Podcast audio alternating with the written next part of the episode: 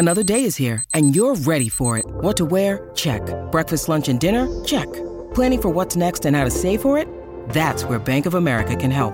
For your financial to-dos, Bank of America has experts ready to help get you closer to your goals. Get started at one of our local financial centers or 24-7 in our mobile banking app. Find a location near you at bankofamerica.com slash talk to us. What would you like the power to do? Mobile banking requires downloading the app and is only available for select devices. Message and data rates may apply. Bank of America and a member FDIC. When you need mealtime inspiration, it's worth shopping Kroger, where you'll find over 30,000 mouthwatering choices that excite your inner foodie. And no matter what tasty choice you make, you'll enjoy our everyday low prices, plus extra ways to save, like digital coupons worth over $600 each week. You can also save up to $1 off per gallon at the pump with fuel points. More savings and more inspiring flavors make shopping Kroger worth it every time. Kroger, fresh for everyone. Fuel restrictions apply.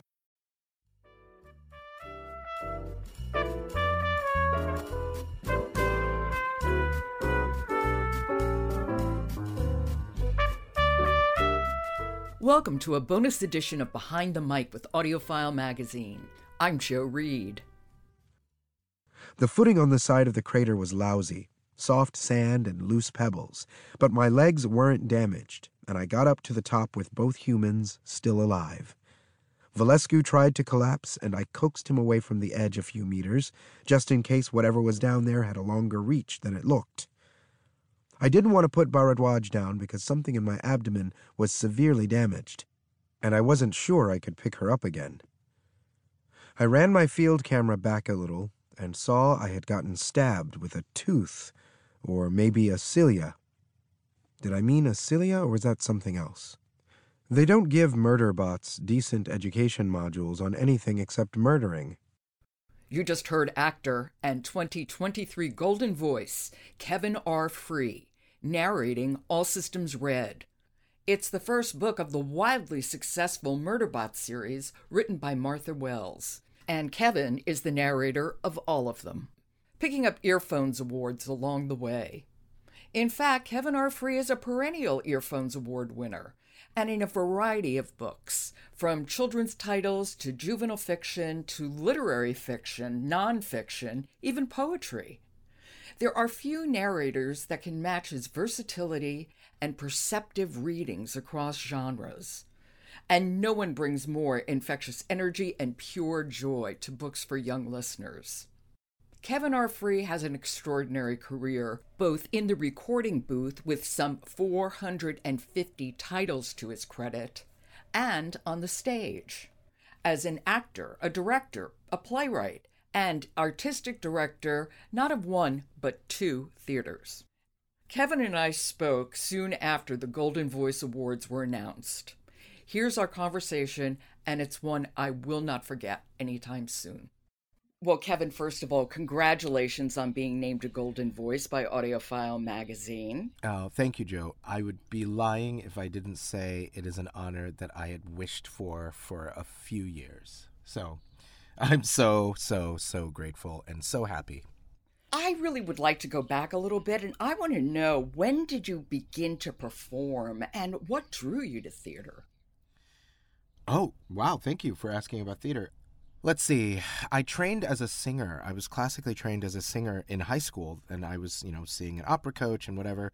And my brother, my older brother, was an actor and was in plays, and I just wanted to be just like him. That was why I started acting in theater because my brother was doing it so well. I had done small musicals in school before, but watching my brother be such a great actor made me want to be great. So I would say I was 15, 16 years old when I really caught the bug, and uh, that's that's how it started.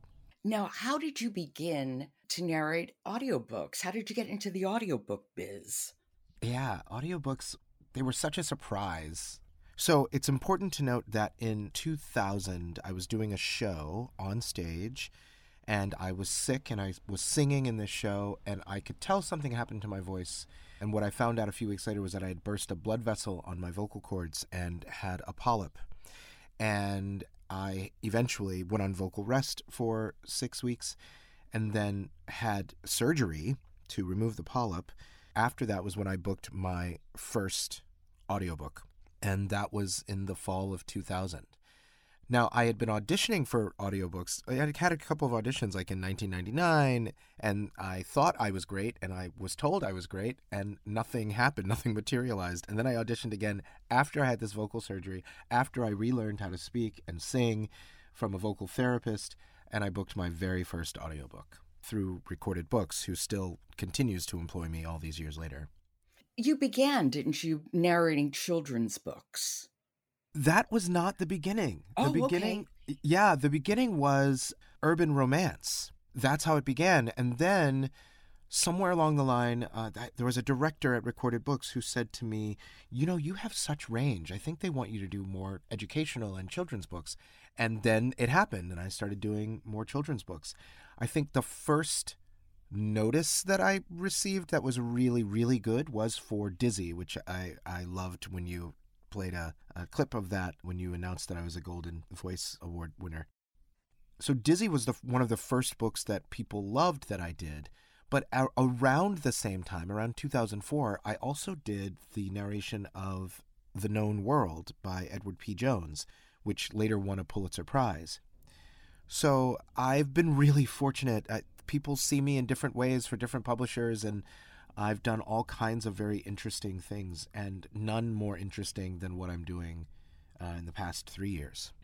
Let's back up. If we talk about Dizzy just for a second, what is it that you have to bring to narrating children's books that other books might not require? Well, with everything I do, I, I try to find the joy in what I'm doing, even if it's a very serious book. But with children's books, it's joy front and center. The thing that I say in general about audiobooks when people ask me, what is the most important thing you think about? And I say, well, like Celine Dion, I feel like I have to embody the character of the book as I'm doing it. And I say that because Celine Dion once very famously said that she just sort of embodies the character of a song, and that's how she is able to sing songs. And I thought that that was both brilliant and hilarious. And so now I say, like Celine Dion, I like to embody the character of a book. And with children's books, even if they're books that are teaching a lesson about loneliness or grief, there is joy to them. There's such joy in the illustrations, and because people are listening to the when you know the young people are listening to the book, unless they're listening to it in a class, they can't see the illustrations. So I try to paint a picture with my voice and use as much joy as possible as I'm doing that. New York broke all the rules, just like Dizzy, just like jazz. It never went to sleep.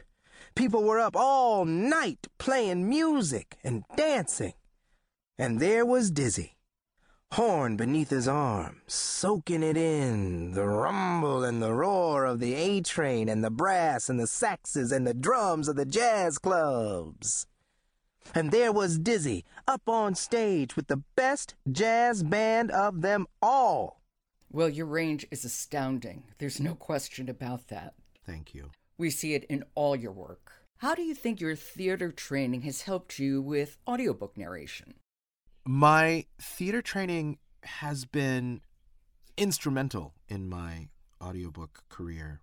And I will say that it's not just the things that I did in school, it is the experiences I've had with my colleagues, my other directors, other actors, other writers. I performed with a wildly prolific group of artists called the Neo Futurists, where we were writing and performing and directing all of our own very short plays. And we're all very opinionated people and we have very strong points of view about the work that we're creating. And so for me that that theatrical training helped me to first not be precious about the work as an audiobook narrator and being really good with directors who are helping me with my interpretation of the books and also just being able to look at a book and read the book and know what the point of view of the book is and again embody what the book is about.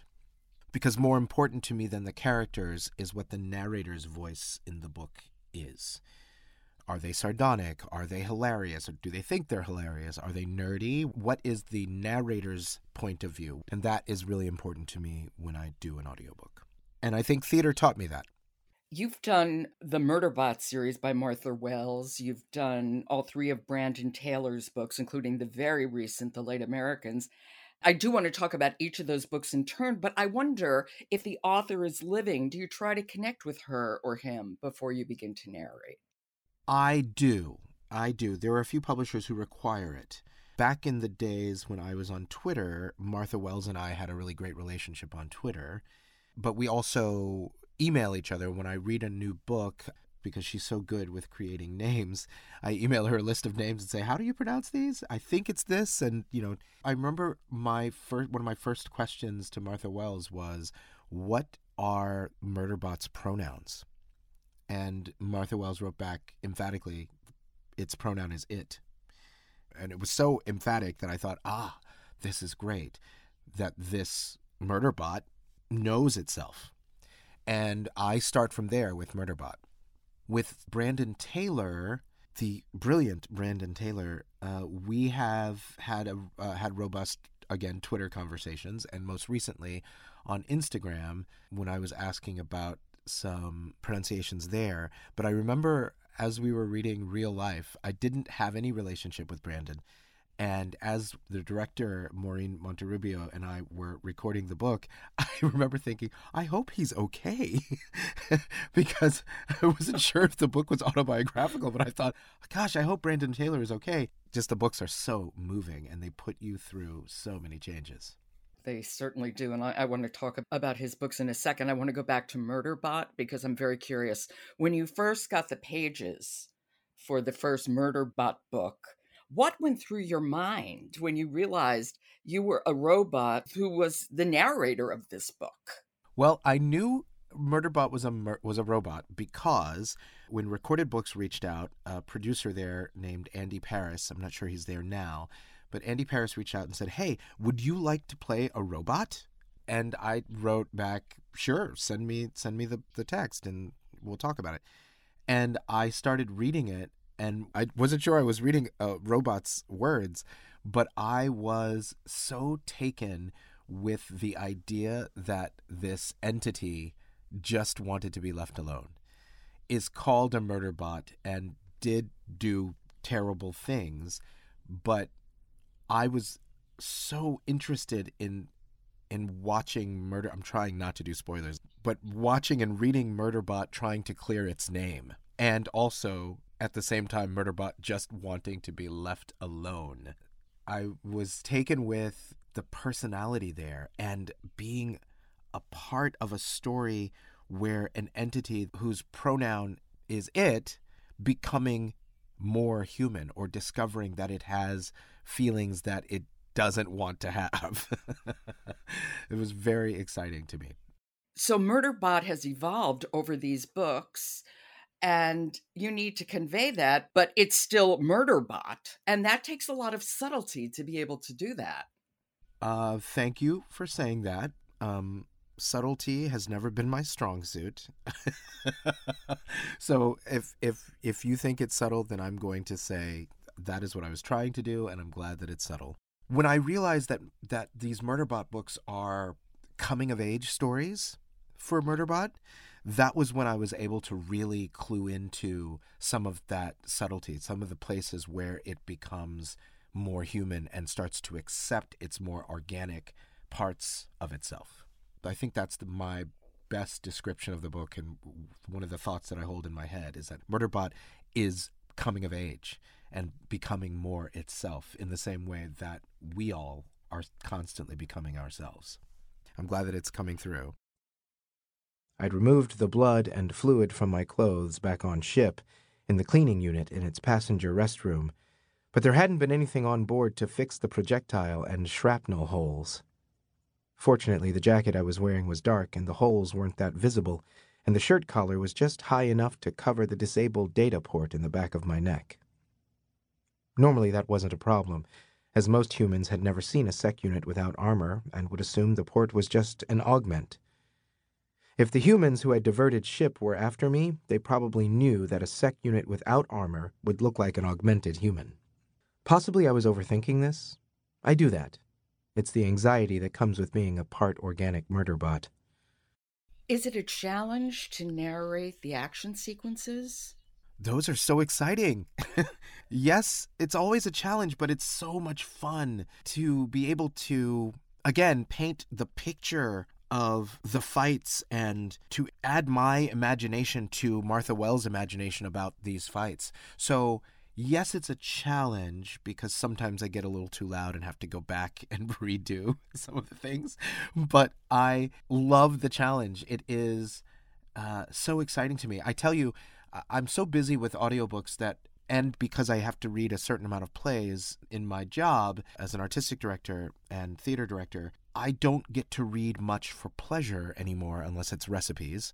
And reading these books has become the most delightful job of my life. So I get very excited to do all of the books that I record because I get to read and I get to add my imagination to what is already on the page.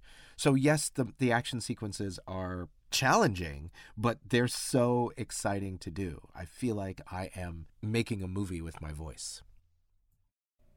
Well, I want to talk about creating voices, and I want to begin with the late Americans. I get what you're saying about subtlety because you can really bring it when you need to. But the late Americans, there is such nuance in your narration of that book. And I'm so curious about how you created the voices for that, because the point of view shifts from chapter to chapter, and a minor character in one chapter becomes the point of view of the next chapter.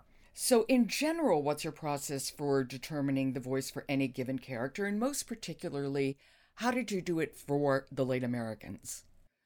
Well, this is where I talk about how Ethan Donaldson, my director, had such a strong hand and a steady hand on the wheel of my performances. I make decisions based on what other characters say about the characters. So this is another thing I do in theater is, is if a character is off stage and another character is talking about the other character, I make notes about how they describe them and, and then make decisions about whether they're true or not. And then with each of the characters in Late Americans, the clues about where they were from and what their parents were like and all of those things, I make lists about where they come from. And then from there, I just make up a voice that might match what that is.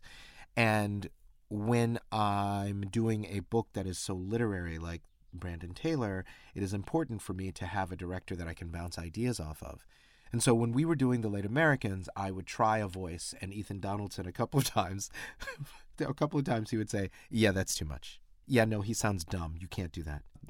How about you pull it back just a little bit here? And so with the late Americans, the establishing of the of the characters became really, really important and going back to do them was also very important. And a note about the subtlety of late Americans somewhere along the line, I realized that I was whispering sometimes into the microphone. That there were times when I was re- performing the book, and because it's such a wonderful book, it led me to go to those places. So, yes, again, I will tell you that subtlety is not my strong suit, but what I think happened with the late Americans was that I had such a brilliant director and I know Brandon's work, so I have this have this intimacy with the work. And because this book was so adult, I really was able to take a deep breath and not rush anything and embody the subtlety of those characters. It would have been easier for these poets to say that sometimes you lied, and sometimes you were mistaken, and sometimes the truth changed on you in the course of telling.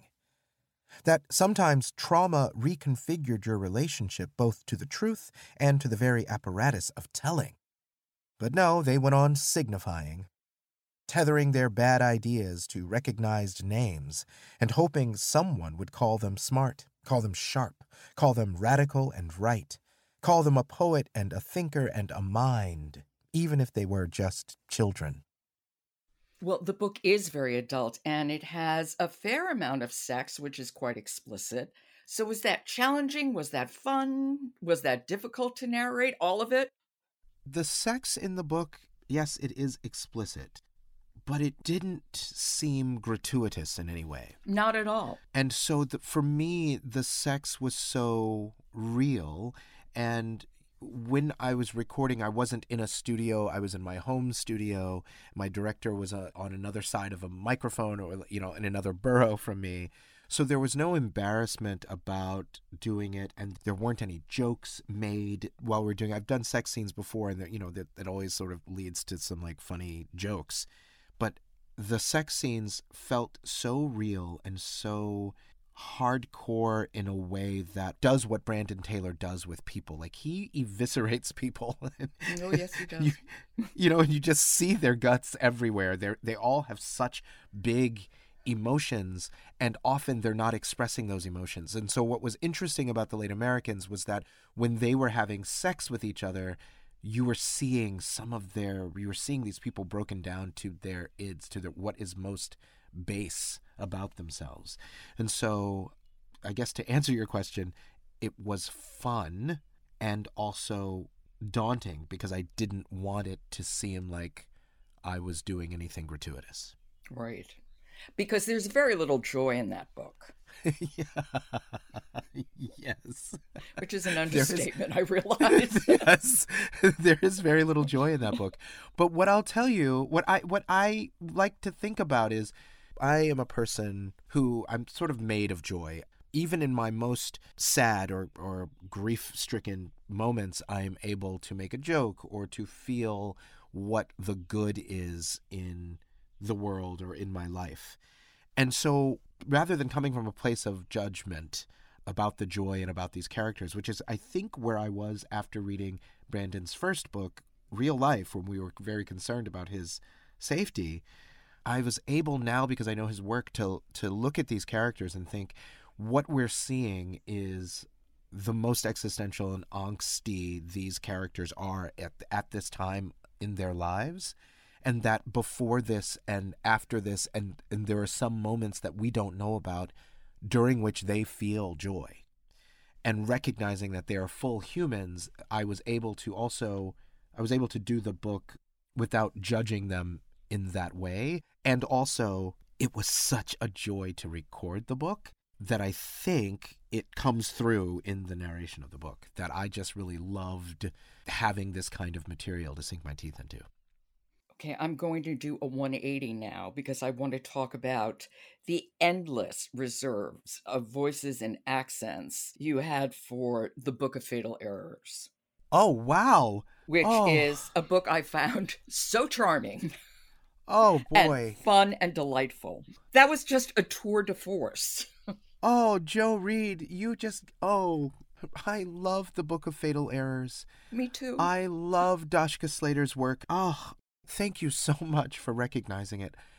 When I read that book before I recorded it, I felt I am not a biracial person, right? I am all black, as, as far as anybody can be all black in the United States. But I felt so seen when I read that book when I was prepping it. I felt so seen by that author, and I just felt so honored to record that story and there's a sequel too. Right. Um, and I hope that there's another one. So the endless reserve of voices, I don't know what to say about that except thank you. I really loved doing that book because it felt like I had never read a book that was intentionally multiracial about fairies and about kids and about grandparents and about family. I had never read anything like that and the book means the world to me because of how it is such a tribute to these blended families. And I don't know how I created those voices, except I saw them all in my head and just said, okay, this one has crazy hair. What does that sound like? This one is haughty. What does that sound like? I think my favorite character in that is I can't remember what he's called, but he falls in love with Abigail, one of oh, the lead yes. main characters. Yes. And he oh calls oh my god, it's so sweet. Yes, and he calls her Abigail. Abigail. Oh my gosh. Oh boy. I'm so glad you mentioned this book. It just makes me so happy when I think about it. And that was a book that I, I self recorded. I didn't work with a director on that book. Wow. Um, and it just was so much fun to do. Gosh, there are some characters that you just, and some experiences that you wish went on and on and on and on and on. And Book of Fatal Errors and Dashka Slater, I count among those, um, along with Murderbot and doing the books of Brandon Taylor. But yeah, Thank you. Thank you. Oh boy. No, not at day. all. I'm not done talking about it either. Um because you know, in that book we have our protagonist Rufus who's a kid and we have goblins and we have feylings who are fairy-like creatures, a boulder who's who's talking. I mean, a human who's not quite human, you know, who has robotic parts. So all that is going on, but there's also real moments of family tension and emotion so it couldn't be so much over the top because those feelings have to be real to us as the listeners. And they were. Oh, that thank you. So you really had to balance that. Yes. And when you have such beautiful material, while it is a challenge, it is not hard. I think some of these writers really lead me by the hand and and send me down the road to good narration and the Book of Fatal Errors is one of those books. I think the Book of Fatal Errors, because it is so heartwarming and because it is so vibrant, you can see the colors coming off the page of that book. It was easy is never the right word, but it was really, no, I will say it was easy, even if it was not effortless. How about that? Good distinction. Grandpa Jack's hurt, he said. We need to get to Feylawn. I don't understand, Rufus said during the drive across town. How did he break his arm? He fell. His dad ran a hand over the uncombed clumps of his wavy brown hair. But how did he fall? Grandpa Jack wasn't the falling type. Rufus had never seen him lose his footing, not even when jumping from stone to stone while crossing the creek at Feylawn. According to Mom, he stepped through some rotting floorboards in the barn. His dad glanced over at Rufus and raised his eyebrows as if to add italics to the statement. And since phones don't work up there, he had to drive himself to the emergency room. If Mom hadn't showed up for her shift just as he was leaving the hospital, we might not even know. What rotting floorboards? Rufus asked. I was just in the barn last week. I didn't see any. It's Feylawn, Rufus. Don't try to make sense of it. I wanted, and, and most of the time when I'm recording the books, almost all the time when I'm recording books, I want to do right by the author. I think all the time I want to do right by the author. But there are some times when when the author's brilliance and my life intentions or the the things that I believe about the world meet. They align. The Venn diagram is like you know, two circles on top of each other. Uh, um, and I just wanted to be so wonderful doing the book. And as I said, I don't do a lot of reading for pleasure, reading books for pleasure anymore. So all of the narration that I do is quite a pleasure because I get to read.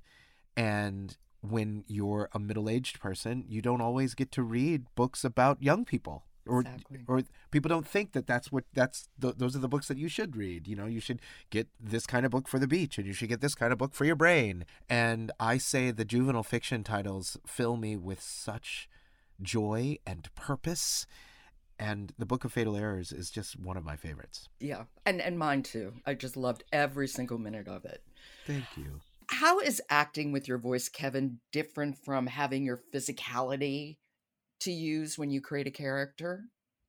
Well, if you could see the my movement in the booth when I'm doing certain characters, I think you would say there's no difference, Kevin. There's no difference because I move a lot. What I can say is that I learned a lot from watching our dear departed Katie Kellgren perform we did a set of books together, The Kane Chronicles by Rick Riordan, back in 2010, 2011, and 2012, I think. And watching her embody characters as I stood outside the booth, I now think about her every time I'm doing a big character. And what I saw Katie doing was creating a character that was a huge character on stage and then making her arms not move and focusing all of that energy through her voice. And that is what I try to do when I'm doing a character that I know is wild and crazy. I think about what he or she or it looks like and moves like and how they would move their head. And I do all of that, but then I have to try to keep absolutely still and focus all of that through my voice. Well, you just have your voice. I don't mean just in that way, but it's it's your voice. The toolbox is smaller, but you have a far greater range of characters you can play narrating an audiobook. And I think that is the other reason why I have such joy as I do it. There are so many characters in the American theater that I will never play, that I know about, that I, that I probably will not ever play. But with audiobooks, I get to expand what we think of as things that are playable by a middle aged black queer. I'm clearly describing myself. And and so not having my body to do it, there's a luxury because I can create the look of the body. Like whenever somebody describes a certain kind of character, I know what the base voice is. So like if somebody's a frat guy, I know he talks like this, right? He talks like this. This is where we begin. It's like two dimensional and this is the voice, right? And then I start to whittle away from that as I learn more about the character and I'm left with something that is a little more human, something that's a little more full but I start with a base character and a base physicality and then just whittle away at that big theatrical thing until it is just the voice without any of the extra bells and whistles. Let me ask you this because theater is so collaborative. You're in a community of players. You're either the director, you're guided by a director, you're working with actors. Um, with audiobooks, you're recording in a booth working with a director, perhaps, or a producer, but it's on you. Can you talk about the difference between doing it alone and doing a play in the company of others? Yes, I can talk about that. Because lately I have been spending more time as a director of theater, I am able to take all of the spirits in the room and create harmony because we're listening to one another and listening to one another about what each moment means and what each character is thinking at this time. And that feels really wonderful and collaborative because we are we are working as a community to solve a puzzle, to put together a puzzle. And I really love that. I inform my work with audiobooks as a director by reading the book, especially if it's a book that's character driven, reading the book and thinking about how all of these characters fit into the larger puzzle. And it is different, and I love having a director because a director can tell me, okay, that's a little too theater, that's a little too much. But when I don't have a director, I really focus in on the kind of book that it is and when I reach out to the author to get pronunciations or the publisher to get pronunciations, I ask some leading questions about how the author was inspired to write the book and what it all means to them. Are there any politics involved with this? Where is the narrator's voice supposed to be? But at the end of the day, when I get in the booth, I'm by myself. And I like to spend the first three or four minutes recording the first part of the book and then listening back and saying, okay, I think I'm on the right track with this, but I'm not sure, so that I can hear what I'm already thinking about the book and see if if how it sounds sounds like what I think it sounds like in my head, if that makes sense. It does. Pacing is also so important to the audio experience. In all books, but especially a book like The Last Slave Ship by Ben Raines, which is nonfiction. It's a long, complicated story. What was your process for figuring that out? For the last slave ship, well, the story was relevant to my interests. As I was reading it and reading how he was searching for this ship and the community of people around that area in Alabama, I was fascinated by the mystery of it. There were also places where I, as a black person, or just as a human, was outraged by the story of this last slave ship, this actual ship that came to the United States after the transatlantic slave trade was abolished. So I had to pull myself back because it's it's a journalistic story. There's not a lot of editorializing that Ben Raines does because he's a journalist. So I had to balance the mystery of finding the ship with the outrage that I personally felt about the ship even existing and what was happening to that community. To the nation at large, the story of the arrival of the last enslaved Africans on the Clotilda was little more than a historical footnote. Around Mobile, Alabama, where many of the Clotilda's passengers ended up living after emancipation, the story had, conveniently for some, come to be treated as myth. Without the shipwreck, people said there was no proof the story was true. That remained the case until April 9, 2018, when after an extensive search, I dove underwater in scuba gear and came up holding the first piece of Clotilda to see the light of day in 160 years.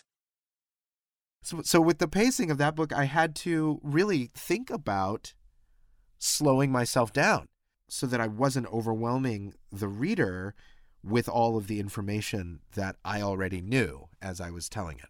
I think about this a lot just in my personal life. I get very passionate about things and I start yelling. I start sounding a little bit hysterical because I'm I'm very passionate about things. And I was just saying to myself yesterday, I wish that I could just be more zen all the time. And I feel that when I have the words in front of me, it is easier for me to calibrate Am I going fast here? Am I going slower here? How do I do this? But I will say that it was difficult with the last slave ship because sometimes I wanted to speak so fast and so passionately that I had to redo some of a lot of my narration of that book. It really was a great narration that served that story perfectly, I thought. Thank you.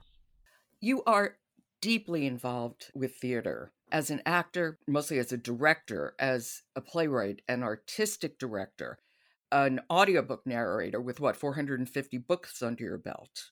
So I have two questions. And the first is how's that work life balance working for you? well, uh, today is the opening night of my theater's annual benefit, seventh inning stretch. So as soon as you and I are finished, I am going to gather my clothes and my bow tie and and my scripts and my backpack and my lunch and I'm going to drive to Hoboken, New Jersey to my theater, Mile Square Theater, to get ready for opening night of this annual benefit, which incidentally is seven 10 minute plays about baseball. And tomorrow night is our big gala benefit, so I will tell you that the work life balance is not very balanced today. okay, the second part of that question is then how do you choose what projects to take on? And I'm thinking mostly about audiobooks in this case. How do you choose which books to narrate given how much you have to do? So I am really fortunate right now to be offered books that are almost always relevant to my interests and really interesting. So turning down a book is really difficult because I often get offers that are really exciting and really cool. So because I have a robust theater schedule, for instance, when I'm finished with this benefit next week, I'm directing a reading and going on a retreat for the weekend. And then two weeks after that, I'm going out of town to direct a play, and I do a lot of remote recording, but in that two weeks between the reading that I'm directing next week and going out of town to direct a play, I will be recording a couple of books that I have in my calendar already. So I think I am able to accept the the offers that I receive because a I love everything that's offered to me and b I have a wonderful manager who helps deal with my schedule. So sometimes he'll send me something and say, "Hey, should we pass on this because it looks like you have to do this one book that is estimated 22 hours in those 40 hours that you have in those in that one week. Oh, so yeah. maybe we should say no to this." And then I'll say to him often, "No, no, no, no, no. No, I can do it. I can do it." And then somewhere somewhere along the line we talk and agree and figure out a schedule. A lot of times publishers will give me a deadline and then if it's a quick turnaround i'm able to ask if there's any flexibility on the deadline and sometimes there is. When i recorded the late americans i recorded it over three mondays which are generally which are you know the accepted day off for the theater and I was able to travel from where I was working back to my home studio and I recorded three Mondays in a row to get that book done. So publishers are really good with working with my schedule, and I am really good at at, at playing time Tetris, so that I can get things done. What's the best part of audiobook narration for you? Oh, well, right now it's it's it's winning a Golden Voice Award. Getting the thing that I've wanted for so long. The greatest thing about about audiobook narration for me is because I get to do so many different kinds of books that it feels like the audiobook world recognizes the fullness of my humanity. And as a human who likes to recognize the fullness of each person I meet, it feels as though the audiobook community sees me as a multifaceted human and artist. So I'll tell you my favorite part of audiobook narration is is how embraced I feel by our community.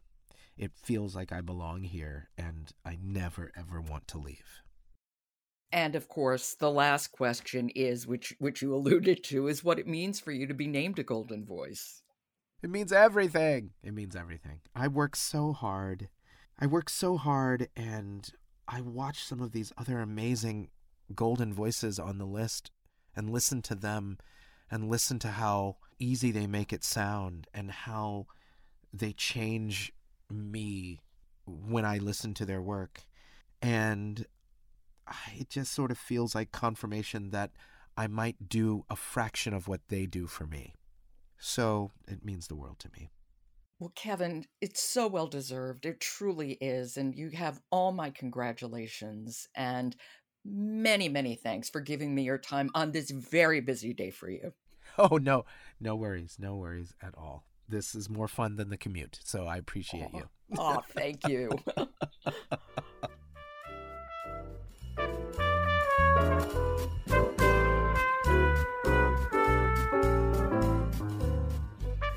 That was 2023 Golden Voice, Kevin R. Free. You can keep up with him at kevinrfree.com. And you can find reviews for all of the books that we discussed, in fact, for all of Kevin's books, at audiofilemagazine.com. This has been a bonus edition of Behind the Mic with AudioFile Magazine. I'm Jo Reed. Good listening.